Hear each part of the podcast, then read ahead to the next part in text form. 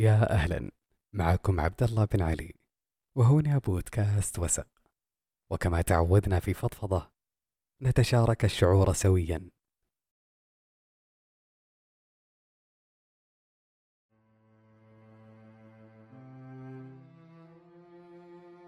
أجد نفسي في لحظة ما أسترجع ذكريات الماضي بما فيه من فرح وسرور حزن وألم. أجدني أسبح في تلك التفاصيل وكأني أعيشها مجددا. صحيح أن بعضها ممتعة وأخرى مرهقة ولكن أتساءل لماذا في لحظة ما نعود لتلك الذكريات؟ ووجدت أننا عندما نسرح في آفاق الماضي أننا نشعر بالحنين إليه ونشعر بالطمأنينة التي ترتسم على محيانا بكل ما فيه من شعور وضحكات وأماكن وأشخاص في آفاق الماضي شعور أفضل. ثم نعود للواقع بتنهيدة طويلة جدا وعلى أمل أن نكون أقوياء ولا تهزمنا تفاصيل مرهقة في هذه الحياة. ونحاول أن نجعل من هذه الأيام ماض جميل نسرح في آفاقه يوما ما.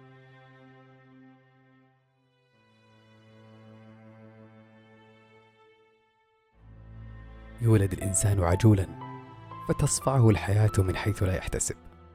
فيتعلم التصبر على الأقدار وفي قلبه غصة خفية. ثم يعوض الله غصته كأنه ما حزن يوما. فيدرك عظمة الصبر وحلاوته. فتصفعه الحياة مرة أخرى. فتضيق به الدنيا ذرعا. فيدرك أنه يحتاج اطنانا من الصبر. صبرا به يقاوم به يتعايش ويتقبل مرارة الأيام وقسوتها. يتجرعها وإن لم يفهم حكمتها. يصبر لما يعلم من أسباب أقدارها ولما لا يعلم.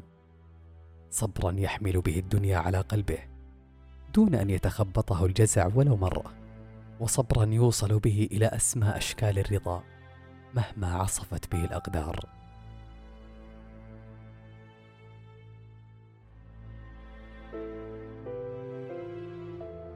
الإنسان يصنع عذاباته بنفسه ويخلق فنونا كثيرة مسلمات لا حصر لها تحجزه في مكان ضيق من حكاياته وحين يصبح الأمر أصعب من قدراته تجده يقاوم لينسى أنه إنسان لا يعاقب نفسه من سن الانتظار واجبا وتسرعت ردات فعله وأخطأ تقدير حدة الموقف واستعجل في خطواته وتعثر.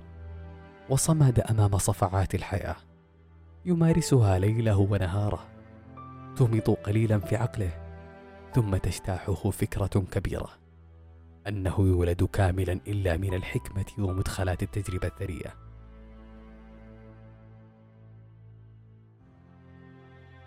في قناعة تامة نحمل الأسف بوعي خالص للأشياء التي ما عادت تسع مقاماتنا. والأخرى التي اختارت قرارا أول بالانسحاب والتي لم تعد من نصيبنا. وكلما مضى دون شرح إضافي أو تعليق مسبق وفي نفس قناعاتنا توجد مساحات عامرة من الرضا والقبول وأن المثل بالمثل والأشياء مقدرة معلومة النصيب وأن جهدا عظيما كالذي نتفانى فيه لن يضيع. فما تسعى إليه هو يسعى إليك أيضا. وأن الرغد كله. عندما تؤمن بأحقية نفسك في الفرصة الثانية والثالثة ومن يفوز في مهرجان الحياة الكبير؟ ومن يعطي أعلى تقدير لنفسه؟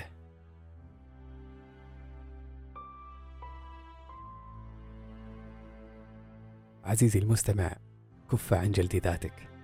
ولابد أن تؤمن بأنك لست أفضل ولست أسوأ من في الأرض وأن وقوعك في الخطأ أمر وارد وطبيعي. وأن اختياراتك السيئة لا تعني نهاية العالم. إن الخطأ وارد كذلك في تعامل الناس معك وأن لكل شخص طباعه وأفكاره المختلفة عنك. لن تتعشم كثيرا ولن تضع آمالا على أحد حتى لا تصاب بالخيبة. لن تهلك نفسك في تصحيح وجهة نظر أحد عنك أو محاولة تجمل من إرضاء أحد. ستنضج وتعرف أن الفقد والخذلان والخيبات كلها أشياء عادية. تحدث للجميع. أنت فقط من تقرر. هل ستتجاوز وتواصل الحياة أم ستقف مكتوف الأيدي؟ إن قررت التجاوز فهذا يعني أنك قوي بما يكفي لتواصل الحياة. ولن تتهم نفسك بالفشل إن تعثرت. بل ستحاول إيجاد حلول أخرى للركض. ستتعامل مع الحياة بهدوء تام حد اللامبالاة الأهم أنك في سلام نفسي مع الحياة. مدرك تماما بأنك لست أسوأ ولست أفضل من في الأرض. أنت فقط إنسان خلق ليخطئ ويتعلم ويجعل من هذا الخطأ درسا لا ينساه.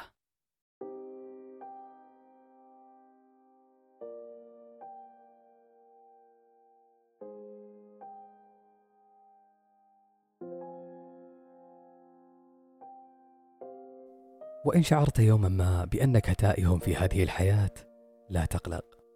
سوف يأتي اليوم الذي تقف فيه متغاضيا للأمر الذي من شدة لحاقك به. خسرته. وسوف يأتي اليوم الذي تقف فيه متبلدا للحلم الذي من شدة تمسكك به. كسرته.